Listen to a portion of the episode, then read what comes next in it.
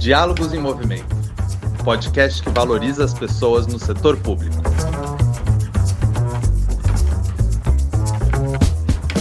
Olá, pessoal. Eu sou João Pedro Caleiro e bem-vindos ao Diálogos em Movimento, o podcast que valoriza as pessoas no setor público. Esse podcast é uma iniciativa do Movimento Pessoas à Frente, que é dedicado ao debate e à construção da melhoria do Estado a partir das lideranças e da gestão de pessoas no setor público. Nesse episódio, que é o último da temporada, nós convidamos você e os nossos convidados a olhar para 2023 e pensar em como a gente pode melhorar o Estado, deixar o Estado mais eficiente, mais, mais igualitário. Nós também vamos fazer um, um balanço do, dos avanços dessa pauta no ano passado, no, nesse ano que termina agora, olhando para quais são os caminhos possíveis, os futuros possíveis a partir de 2023.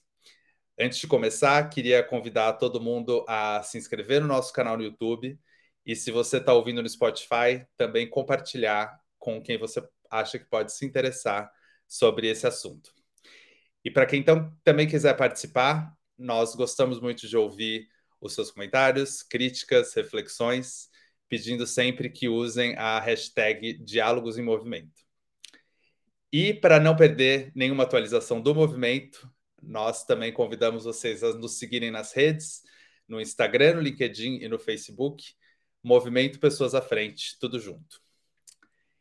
E para falar do, desse assunto, do futuro do, do tema da gestão de pessoas no setor público, nós temos três pessoas que têm contribuído, duas pessoas que têm contribuído bastante para esse debate no, no legislativo e na sociedade civil. Temos o Tiago Mitrô, que é deputado federal pelo Partido Novo de Minas Gerais e líder da bancada do partido na Câmara dos Deputados em 2022. O Tiago é presidente da Frente Parlamentar da Reforma Administrativa, foi diretor executivo da Fundação Estudar e presidiu a Brasil Júnior, a Confederação Brasileira de Empresas Júniores. É formado em administração pela UFPR e concluiu o programa de desenvolvimento de lideranças da Harvard Business School. Também temos a Clarissa Maliverne, que é gerente de impacto na Fundação Lema e integrante do movimento Pessoas à Frente. Ela é formada em Ciências Sociais e mestre em Administração Pública.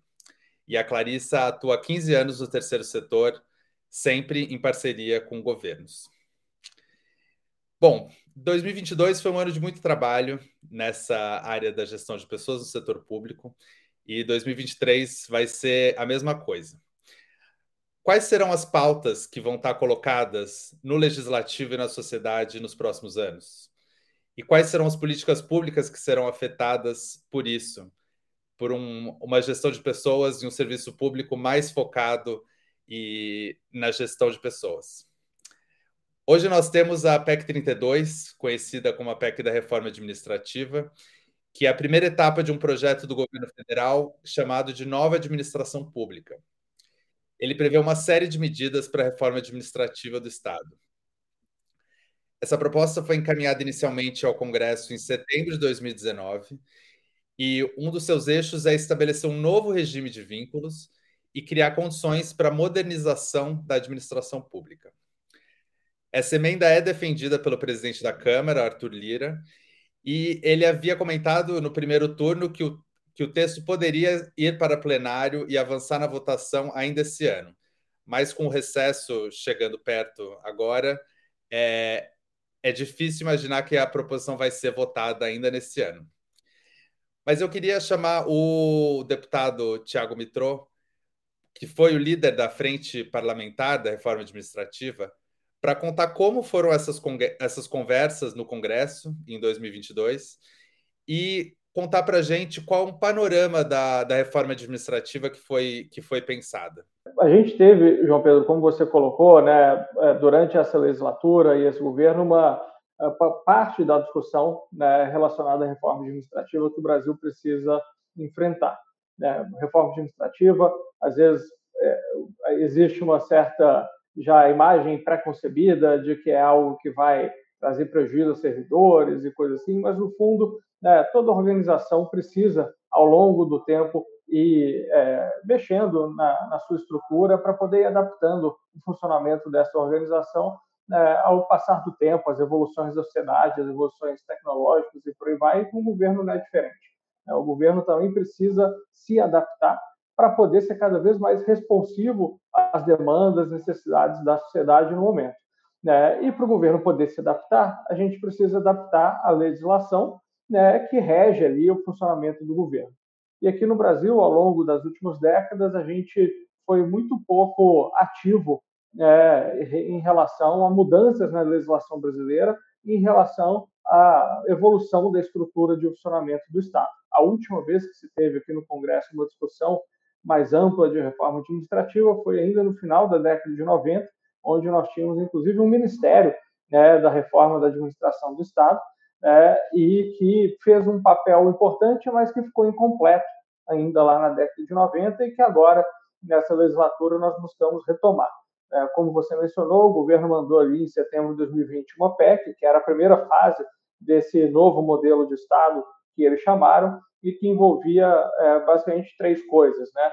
É, primeiro, uma questão de eliminação de privilégios que ainda existem em determinados setores do funcionalismo público, né, na elite ali dos servidores de determinadas carreiras, né, privilégios como férias acima de 30 dias, aumento retroativo de salário, aposentadoria compulsória como punição, né, uma série de questões que não cabem mais na sociedade brasileira, talvez nunca tenham cabido, né, mas hoje em dia menos ainda. É, um segundo ponto estava relacionado à modernização dos vínculos de trabalho do servidor com a administração pública, buscando trazer mais segurança jurídica a vínculos dos servidores temporários, é, buscando ali trazer modernizações em relação aos vínculos efetivos é, e também aos vínculos comissionados. E, por fim, uma inovação que teve aqui na tramitação na Câmara, onde o texto foi muito melhorado, é, nós tivemos também ali a PEC trazendo a regulamentação da avaliação de desempenho no serviço público, que foi aprovada lá no final da década de 90, né, naquela reforma que eu mencionei, mas que nunca foi regulamentada e por isso nunca entrou em vigor.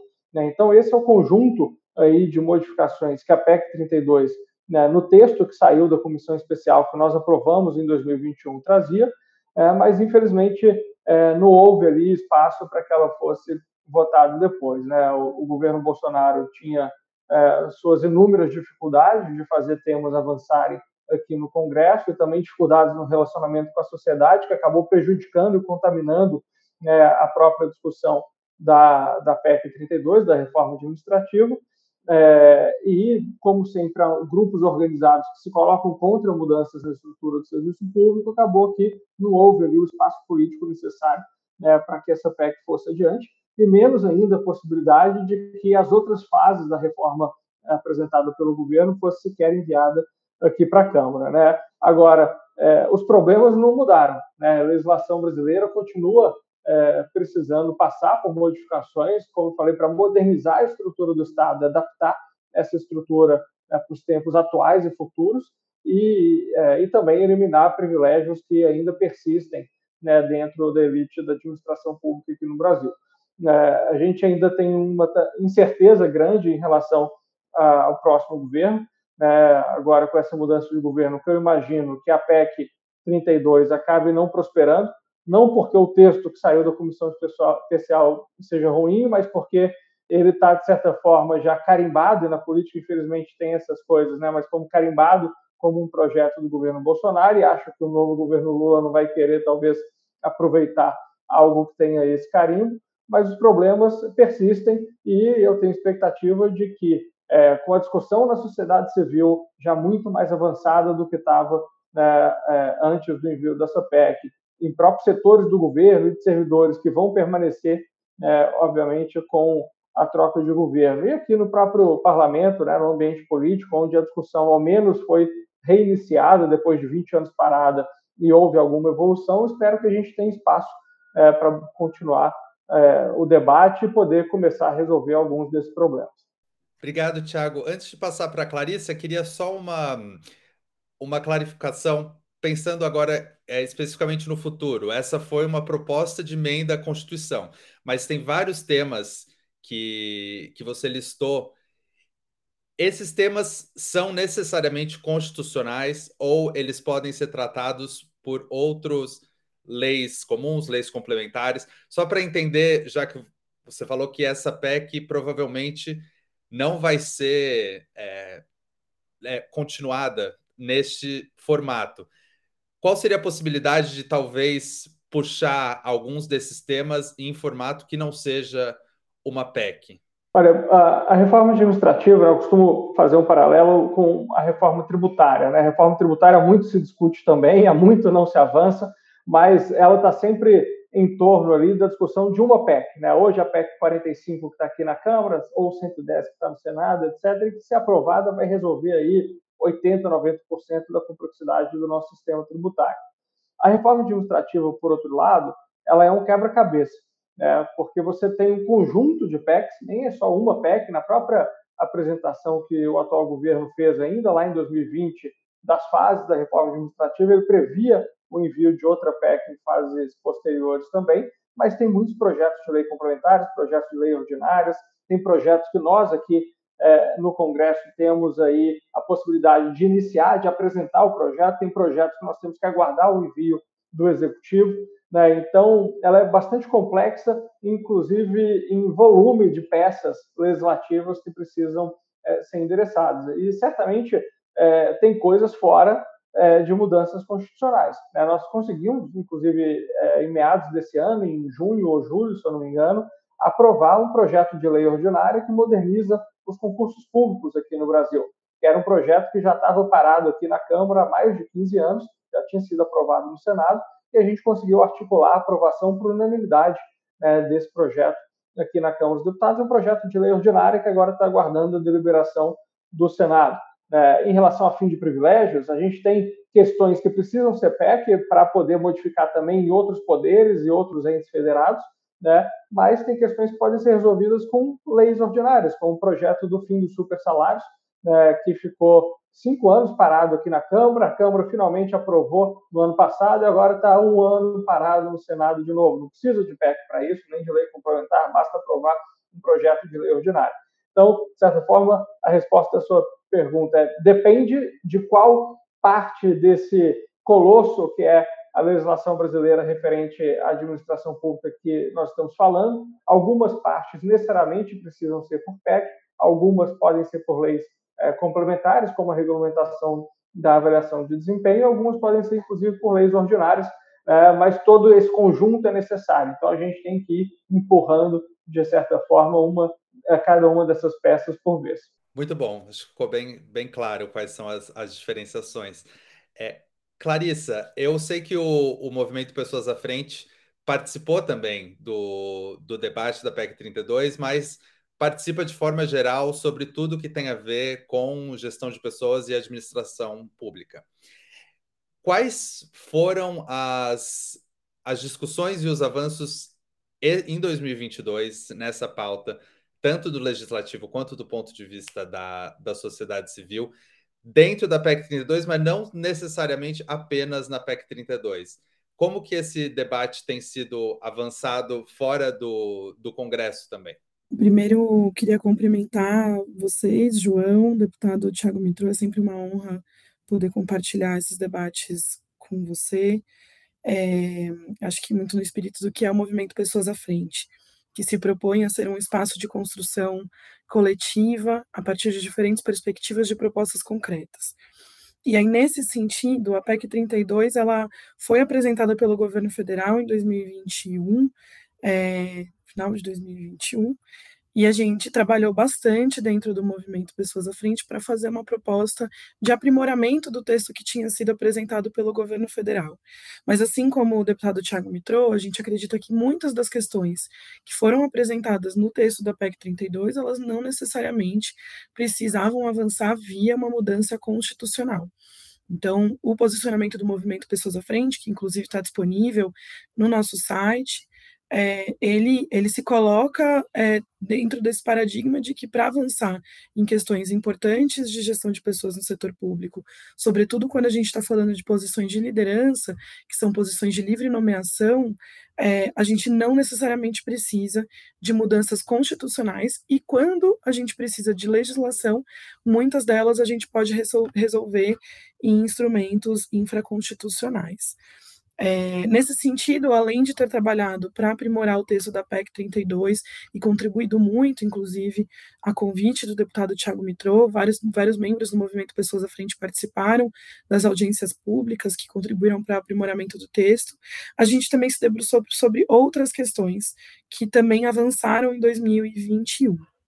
Acho que o primeiro ponto foi a aprovação da medida provisória 1042, que reorganiza os cargos é, em comissão e as funções gratificadas, e entendendo que existia ali uma oportunidade de apresentar algumas emendas, o Movimento Pessoas à Frente criou um grupo de trabalho que conseguiu incidir para a aprovação dessa medida provisória com modificações que trouxeram algumas bases para que a gente pudesse criar no Brasil um sistema de alta direção pública, por exemplo, a transparência sobre a pessoa que está sendo nomeada, com o seu currículo e os critérios para a ocupação daquela posição, bem como suas atribuições. É, parece muito básico, mas isso ainda não existe no Brasil, embora exista em vários outros países do mundo, e hoje a gente tem tentado trabalhar para que essa essa medida provisória, que foi convertida em lei por aprovação do Congresso Nacional, ela seja de fato implementada. A gente também trabalhou bastante para aprovar a reforma da lei de improbidade administrativa, que foi tema desse podcast no passado, que amplia as condições para a segurança jurídica dos gestores, das lideranças, sobretudo, mas não só, que estão ali tentando exercer sua função e que muitas vezes não conseguem trabalhar com segurança para promover as inovações necessárias. Para além disso, acho que é, nesse 2023 que se inicia em breve, a gente tem algumas oportunidades que eu queria mencionar e que, assim como as outras que eu, que eu trouxe aqui, que o deputado Tiago Mitro também trouxe, poderiam trazer, ser, ser aprimoradas em lei, mas que podem começar a ser feitas pelos gestores públicos eleitos, reeleitos, pelos prefeitos, é, por qualquer gestor público que ocupa uma função é, no, na administração pública brasileira, que estão relacionados aos dois principais pontos que a gente vê que são oportunidades para avançar no ano que vem. Acho que o primeiro deles é a disponibilidade de dados. Quando a gente fala em gestão pública efetiva, a gente precisa ter dados para poder tomar decisões e formular políticas públicas e serviços públicos com base em evidências. A gente, eu, eu sou integrante do movimento Pessoas à Frente e também trabalho na Fundação Lema, e na Fundação Lema a gente tem uma área de educação que tem uma infinitude de dados disponíveis, que possibilitam que é, a gente possa entender qual que é o impacto do papel do professor em cada sala de aula do Brasil. A gente não tem dados mínimos sobre ocupação de cargos de liderança. A gente não sabe quantos são, quem são, onde estão alocados, em quais pastas eles estão, eles, eles se concentram, qual é o, no, o, tamanho do orçamento que eles gerem, quantos são homens, quantos são homens brancos, quantas são mulheres, quantas são mulheres brancas, quantas pessoas são negras. A gente não tem esses dados. A gente tem alguns desses dados para o governo federal, muitos deles ainda não desagregados por cargo, é, e isso dificulta muito a, a, nossa, a nossa elaboração de políticas efetivas quando a gente está falando de lideranças. A gente tem excelentes referências no mundo de como que é possível disponibilizar esses dados, preservando é, a, os dados sensíveis do, dos indivíduos, mas garantindo aí a visibilidade para controle social e transparência. Então, essa é uma pauta que tem muito espaço para avançar e que a gente vai trabalhar como movimento a partir de agora. Obrigado, Clarice. Mas eu queria aproveitar o, o gancho, como você falou bastante de oportunidades para 2023, para o deputado Tiago Mitrô falar um pouco o que, que ele vê como oportunidades para avanços em 2023, não necessariamente do ponto de vista legislativo, mas também do ponto de vista de governos novos que estão entrando aí nos estados e que não necessariamente têm uma. É, uma visão clara sobre qual é o caminho que querem dar para essa questão da, da gestão de pessoas. O que, que você apontaria para esses novos gestores e quais são as oportunidades que a gente tem nesse momento de, de muita renovação política no país? Legal, João. O que eu tenho visto né, é, acontecer com essa temática da gestão de pessoas né, e é, de gestão como um todo dentro de, de governos é que elas têm avançado bastante, especialmente também em governos estaduais e também avançou no governo federal em questões que não dependem de é, alterações legislativas. É, pegar um tema né, que o movimento trabalha bastante também, que é a questão de processos de seleção é, para cargos técnicos em governo, até cargos de primeiro escalão. É, a gente teve no governo federal a ENAP fazendo um grande trabalho de ser ali né, uma organização que funciona não só como escola é, de administração pública, mas como escola de seleção e qualificação de servidores para colocação em vagas técnicas. E tivemos governos estaduais, desde o governo de Minas, que eu conheço é, melhor, até é, governos de inúmeros outros partidos, de esquerda, de direita, adotando critérios de seleção técnicos para nomeação é, de cargos comissionados.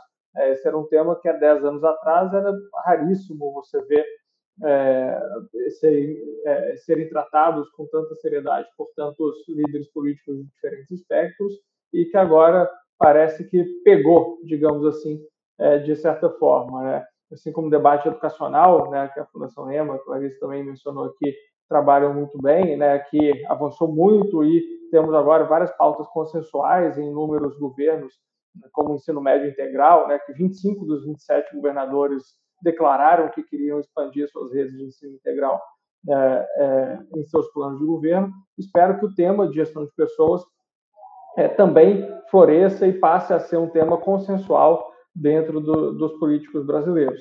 É, é, novamente, a gente viu esses avanços acontecerem em governos estaduais, aqui no governo federal, e agora temos que garantir que os avanços dos atuais governos que estão saindo vão permanecer nos novos governos ou nos governos reeleitos e vão ser expandidos também é, para outros governos que ainda não passaram a adotar. E, novamente, inúmeras dessas mudanças não precisam sequer de alteração legislativa.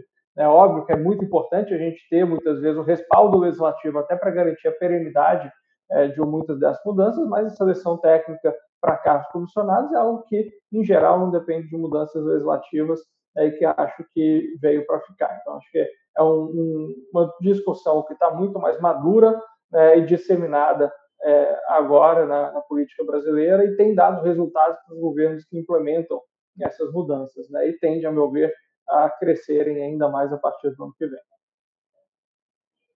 Clarice, eu vi você concordando aí. Eu sei que o movimento Pessoas à Frente tem um diálogo constante com esses gestores.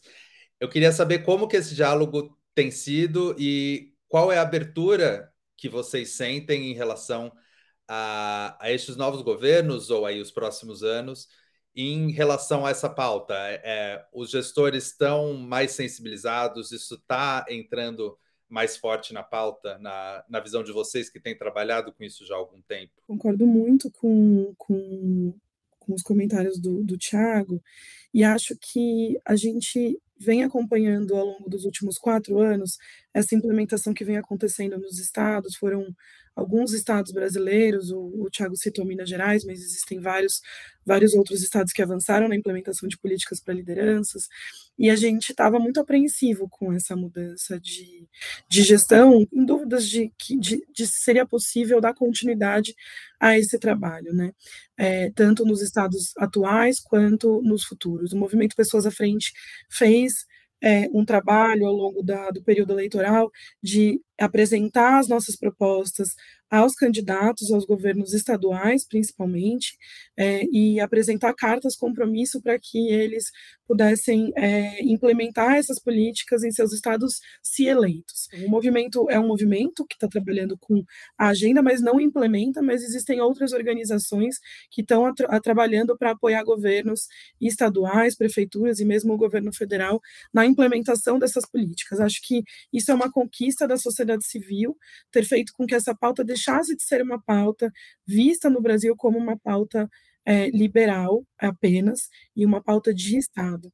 Acho que hoje 75% dos países da OCDE têm políticas para lideranças, vários países que não são, não são da OCDE, mas são da América Latina, é, também são nossa referência é, de implementação, e acho que o Brasil dá um passo muito importante ao continuar avançando de forma consistente na implementação dessas políticas, ainda que a gente precise de mudanças legislativas para garantir a perenidade, como o deputado já falou aqui, não quero repetir.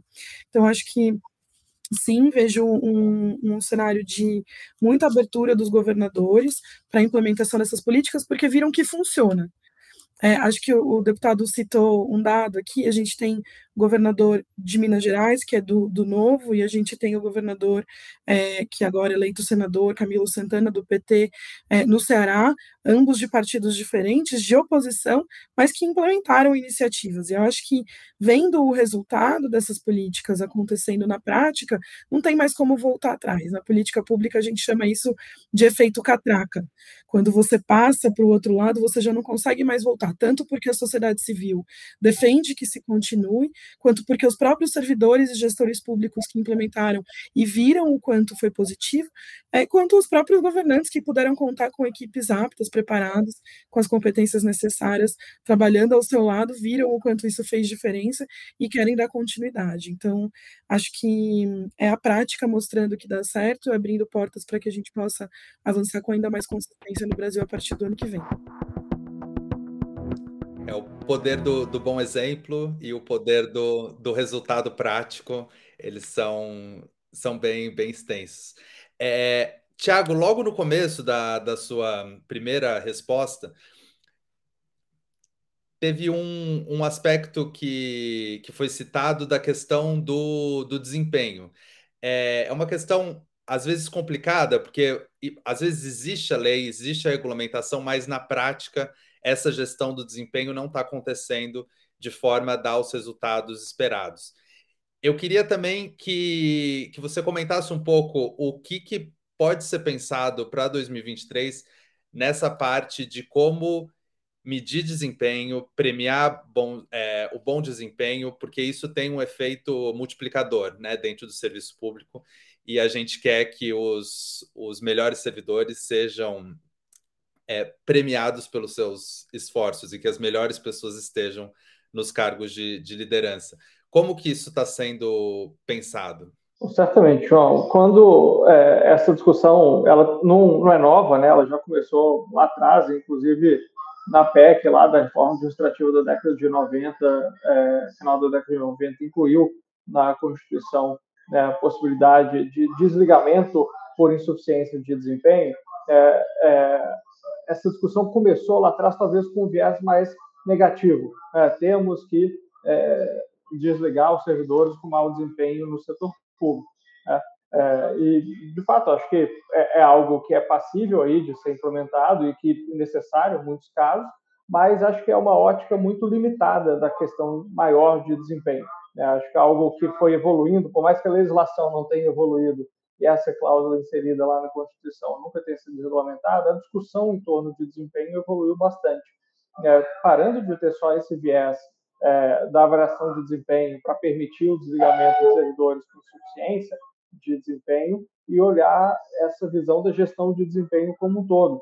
Né, e disso ser tratado de forma natural dentro do setor público. Afinal de contas, né, todos nós precisamos o tempo inteiro é, saber como que a gente está indo né, dentro da execução de determinada tarefa, dentro do atingimento de determinado resultado. É algo que o setor privado, ao longo das últimas décadas todas, evoluiu é muito, né? Você vê, eu, eu onde eu trabalhava antes, né, tem um roteiro parecido com onde a, a, Clarice trabalha, e a avaliação de desempenho é algo recorrente, faz parte da cultura. Os próprios funcionários pedem para ter a, sua avaliação de desempenho, porque eles querem saber como que eles estão, como que eles podem melhorar, o que, que eles precisam fazer para poder crescer mais rápido, assumir maiores responsabilidades. Né? No setor público isso sempre foi um tabu, ainda é em certo grau, e com esse viés negativo. Né? Que a gente vê é, e, inclusive propostas legislativas né, que a gente viu, a própria PEC 32 trouxe uma parte relacionada a isso, acho que já estão abordando esse tema da avaliação de desempenho com esse viés mais é, é, holístico, digamos assim, mais completo, de enxergar o tema como uma gestão de desempenho como um todo, que vem, primeiramente, em benefício do próprio servidor, né, para que ele possa receber feedback de como ele está caminhando né, e tudo mais, né, e também benefício da sociedade. A sociedade que paga a conta da administração pública, ela também quer ter ali estímulos né, para que os servidores possam é, é, cada vez desempenhar melhor a função deles, porque daí ela vai ser beneficiada. Então, ainda que a gente não tenha evoluído tanto na questão legislativa, acho que a discussão é, e o formato dessa discussão avançou, né, e a gente precisa agora fazer isso de fato se efetivar em, em práticas dentro dos governos e mudanças legislativas que vão poder é, fazer essas práticas se fixarem. Foi bem importante esse destaque que gestão do desempenho não tem nada a ver com estigmatização do, do servidor público ou qualquer tipo de, de caricatura. É justamente o contrário, é dar ao servidor público a, as mesmas condições de, de melhora do, do próprio desempenho, de desenvolvimento de carreira, que eles teriam numa, numa instituição bem estruturada no, no setor privado ou no terceiro setor. É, Clarissa, qual é a visão do movimento Pessoas à Frente sobre essa questão da, da gestão do desempenho? Quais são os caminhos possíveis para essa pauta avançar? Isso também está sendo feito dentro dos estados? Isso tem experiências interessantes que a gente pode pensar que, que funcionaram ou têm funcionado na prática? É super importante a questão do desempenho, né? Eu não quero repetir de novo as coisas que o deputado Tiago Mitro falou, mas acho que é importante é, é, reforçar que o Movimento Pessoas à Frente tem uma, uma proposta para a gestão do desempenho, que também está disponível é, no nosso site. E a gente está olhando muito para a gestão de desempenho com foco nas entregas para a sociedade. E a avaliação de desempenho do servidor, ela é uma consequência disso e ela é um pedaço disso, mas ela não é o objetivo fim. O objetivo fim de ter uma gestão do desempenho é, é, no setor público brasileiro é que todo servidor e, sobretudo, as lideranças, e o nosso foco no movimento são as lideranças, saiba o que está fazendo e para quem está fazendo acorde todos os dias sabendo o que está perseguindo naquela função é, que tenha um plano, que tenha metas claras, que tenha metas mensuráveis e que possa fazer isso junto com a sua equipe.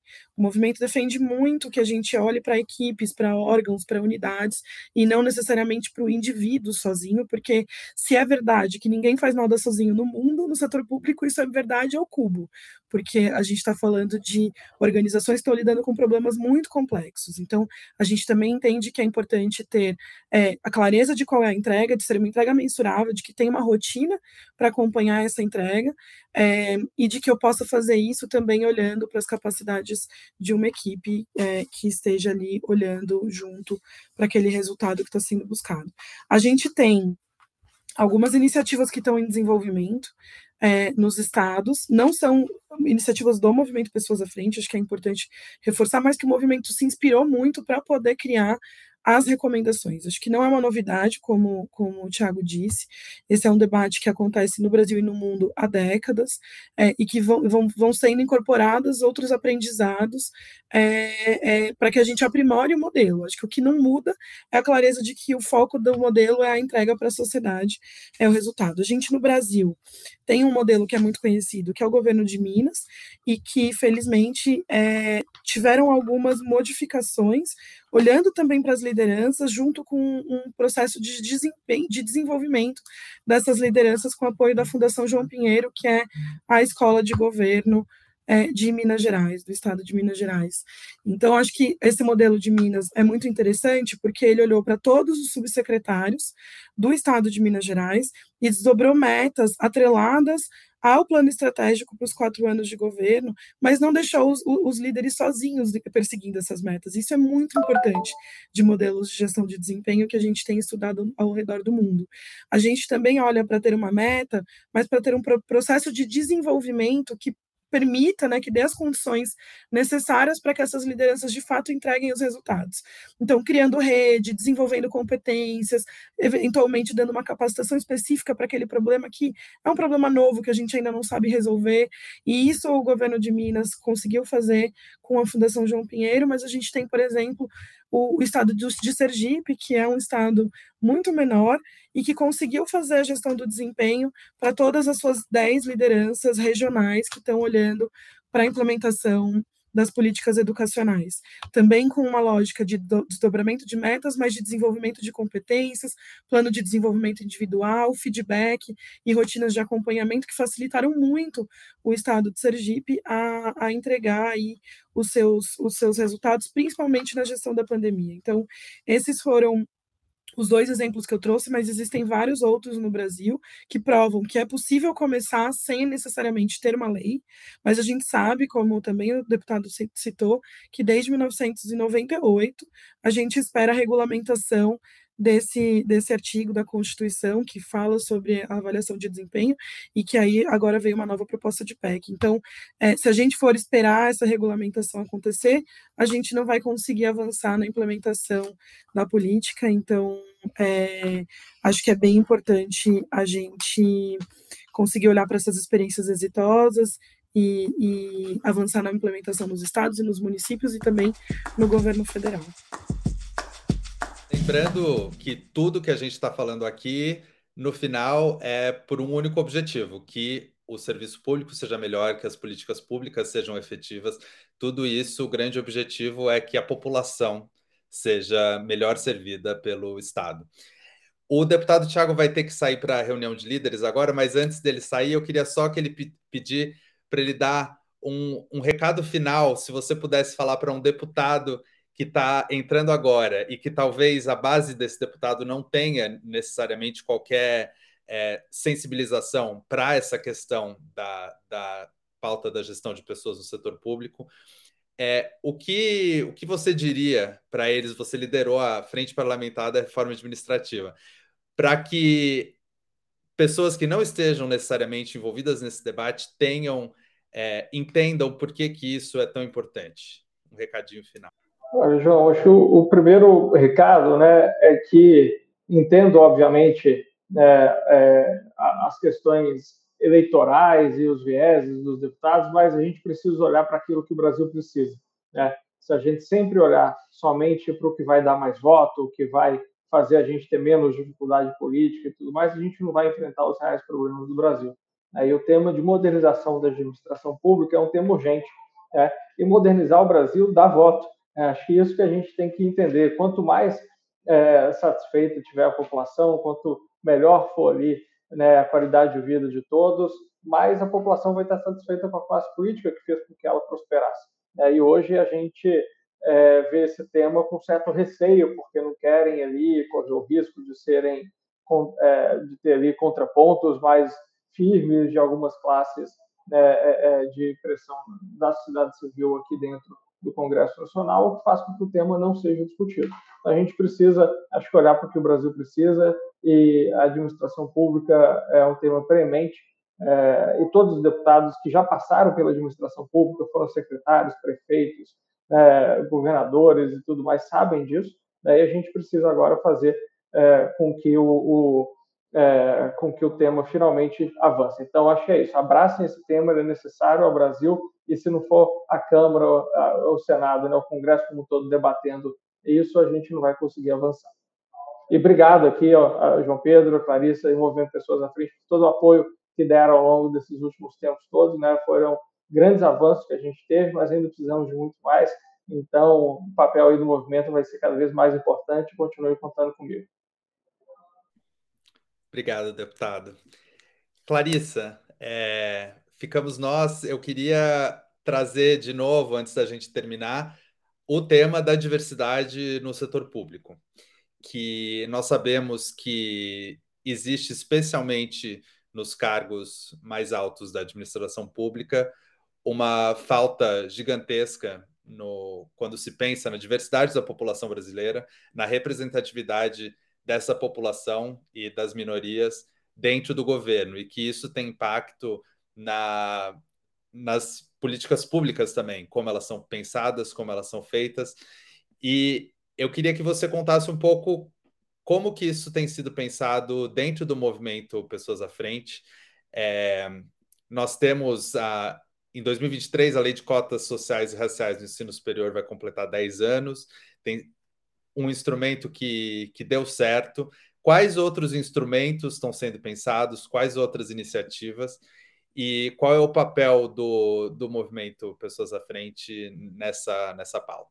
Excelente é, pergunta, João. Acho que o Brasil é um país que foi construído em cima do racismo, é um país que tem o racismo institucional muito forte em todas as suas organizações, e enquanto a gente não entender que é, a questão da representatividade, ela não é só uma questão, é, ela não é uma questão menor, ela é uma questão central para a formação do país, a gente não vai conseguir avançar como sociedade.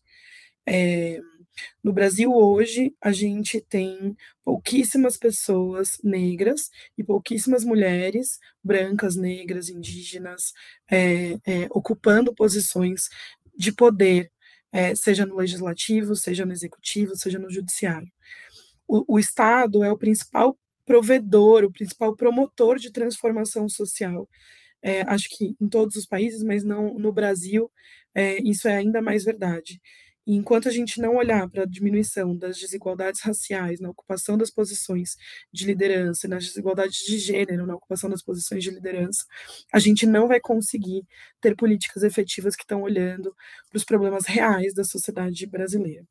Acho que é muito importante essa pauta e acho que a gente já tem algumas experiências no mundo e no Brasil do que funciona. Esse ano a gente está aí é, se debruçando sobre a revisão das cotas raciais para o ensino superior e acho que isso abre a oportunidade da gente discutir também cotas raciais e ou outras estratégias para reduzir é, esses gaps de representatividade na ocupação das posições de poder do Brasil. Acho que só isso vai ser capaz de transformar a sociedade brasileira de verdade. É, a gente, no movimento Pessoas à Frente, criou um grupo de trabalho é, com o apoio técnico de uma consultoria é, antirracista que chama MAIM, é, que tem nos apoiado na construção a partir de um diálogo, que essa é a marca do movimento, é muito importante, o movimento não traz nada pronto. A gente tem, acho que o movimento principalmente é, coloca pessoas que pensam de, diferentes formas, que têm diferentes backgrounds, é, diferentes perspectivas, é, para sentarem em torno de um problema e propor soluções concretas e reais. E foi isso que a gente fez nesse segundo semestre de 2022 a gente criou um grupo de trabalho de equidade étnico-racial no setor público, a gente discutiu as questões históricas, é, as questões de branquitude, as questões de racismo no Brasil, e a partir da, dos dados, dos escassos dados que existem hoje, a gente está preparando algumas propostas que vão ser é, lançadas assim que possível. A gente está na fase final de consolidação desse documento para poder apresentar uma proposta para os gestores eleitos para que a gente possa começar urgentemente a mudar essa realidade. Acho que esse é um documento de recomendações de coisas, de novo, que podem começar a ser feitas imediatamente e outras que, que precisariam de legislação para poderem avançar com a, com a profundidade, com a celeridade que o Brasil precisa. Mas foi muito interessante é, ver que dentro do próprio grupo de trabalho, a partir de um letramento que foi sendo é, promovido para aquelas pessoas, muitas delas nunca tinham parado para pensar sobre esse problema, embora seja um problema muito central na sociedade brasileira, tem muita gente que nunca parou para pensar sobre isso é, que já começaram a fazer coisas na sua realidade. Então, acho que isso é muito potente, assim, é você conhecer o problema, saber o que pode fazer e fazer isso com as pessoas que têm o poder, a caneta e o orçamento na mão para, de fato, promover as ações necessárias para transformar essa realidade. Então, é isso que o movimento tem feito. A gente tem tentado se basear em alguns dados, mas eles são muito escassos, então, junto a essa pauta também vem a outra pauta que eu já tinha mencionado anteriormente, da importância da gente ter mais transparência é, e disponibilidade de dados nesse tema de lideranças do setor público, principalmente para poder tomar as melhores decisões. Sobre isso, o último ponto, essa semana o BID lançou um relatório muito interessante sobre comparando 15 países da América Latina em relação à, à, equidade de gênero nas posições de liderança. E o Brasil é o pior país de 15 países da América Latina analisados. O pior país em termos de gênero. Esse relatório ele é excelente, mas ele não está olhando ainda para mulheres negras. Quando a gente olha para mulheres negras, a gente tem um, dado que ele é estarrecedor, que é o fato de que ocupando as posições mais altas de governo, de das 5 e 6, a gente tem, respectivamente, apenas 5% e 2% de mulheres negras hoje no Brasil.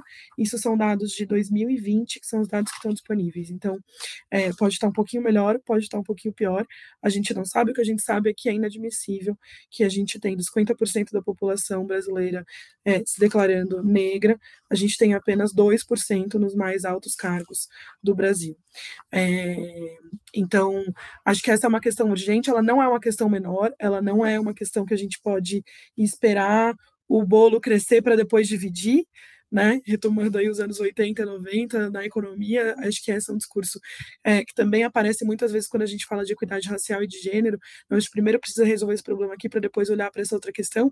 Não, porque esse, essa questão ela é central na resolução dos nossos desafios como sociedade e como país. A gente vai ter saúde melhor, segurança melhor, educação melhor, saneamento básico melhor, uma vida melhor, afinal de contas, para todo mundo, quando a gente tiver equidade racial e equidade de gênero numa sociedade justa, equânime, para que todo mundo possa desenvolver seu pleno potencial. Então, acho que essa é a minha última mensagem. O Movimento Pessoas à Frente está muito comprometido com essa pauta, tem uma equipe incrível que tem trabalhado muito para trazer essas questões da melhor forma e, e acho que a gente tem uma oportunidade a partir de 2023 de avançar concretamente nessa agenda. Obrigado, Clarissa. É, os dados são, são chocantes e isso é uma coisa que tem que ser sem ser tratada para ontem e com pressa. Então, é, agora o ano começando, é bom pensar que isso tem que estar tá na cabeça de todos os gestores, todos os deputados, todo mundo que está na administração pública, na sociedade civil, porque o, o desafio é gigante e não dá para esperar mais para resolver é, essa questão. Queria agradecer muito a Clarissa, o Tiago e contar que o deputado professor Israel Batista foi convidado, mas infelizmente teve um problema e não pôde comparecer. Uma pena, mas também é, agradecer, é, contar do, do convite. E agradecer todo mundo que está assistindo, todo mundo que está ouvindo e que tem acompanhado o, o podcast. Espero que tenha sido inspirador para a gente pensar como melhorar o Estado e a sociedade brasileira. Convidar de novo a seguir a gente nas redes, ouvir os outros episódios e também compartilhar com outras pessoas para a gente trazer essa pauta para uma população mais ampla. Um excelente fim de ano, Feliz Natal do Movimento Pessoas à Frente e agradecer também o comprometimento, o comprometimento de todo mundo que está envolvido no movimento. Lembrando que em 2023 nós vamos ter muitas coisas acontecendo e muitas realizações. O podcast Diálogos em Movimento é uma iniciativa do Movimento Pessoas à Frente que é dedicado ao debate e à construção da melhoria do Estado a partir da gestão de pessoas que atuam no setor público. Obrigado, Clarissa. Obrigado ao Tiago também, que teve que sair mais cedo. E obrigado a todo mundo que está ouvindo. E até a próxima, até o ano que vem.